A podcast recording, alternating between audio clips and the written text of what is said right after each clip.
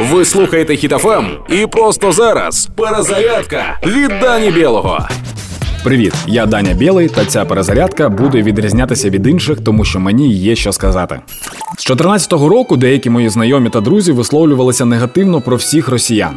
А я, як і багато хто з нас, зневажав владу РФ та мав наратив, що не всі росіяни такі. На жаль, саме війна відкрила очі всім, хто намагався зберігати пацифістичні настрої. Є дуже просте правило стосовно зла: хто з ним не бореться, той йому допомагає. Не можна просто ігнорувати грибок у ванні та казати, що я не знав, я був против. Все, що було потрібно від росіян, всім вийти на вулицю, використовуючи елементарну математику, навчитися єдності, щоб зупинити зло.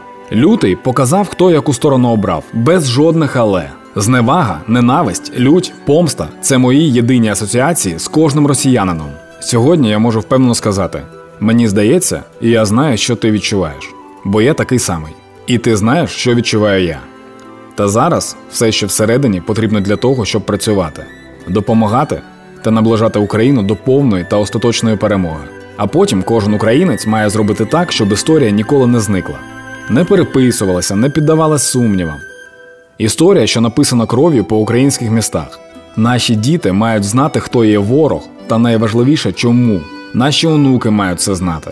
Україна вже стала шрамом на тілі планети, який постійно має нагадувати світу про ракову пухлину, що зветься Росія. Буча, Гостомель, Ірпінь, Бородянка, Маріуполь, Харків це обкладинка книги з історії ненависті до росіян. І у цій книзі ми маємо поставити крапку. Та оскільки перезарядка то гумористична рубрика, ось вам жарт. Лу і Пу зустрічаються на космодромі, щоб обговорити, що отримують люди, які завжди за Лу і Пу. Слава нації! Смерть ворогам!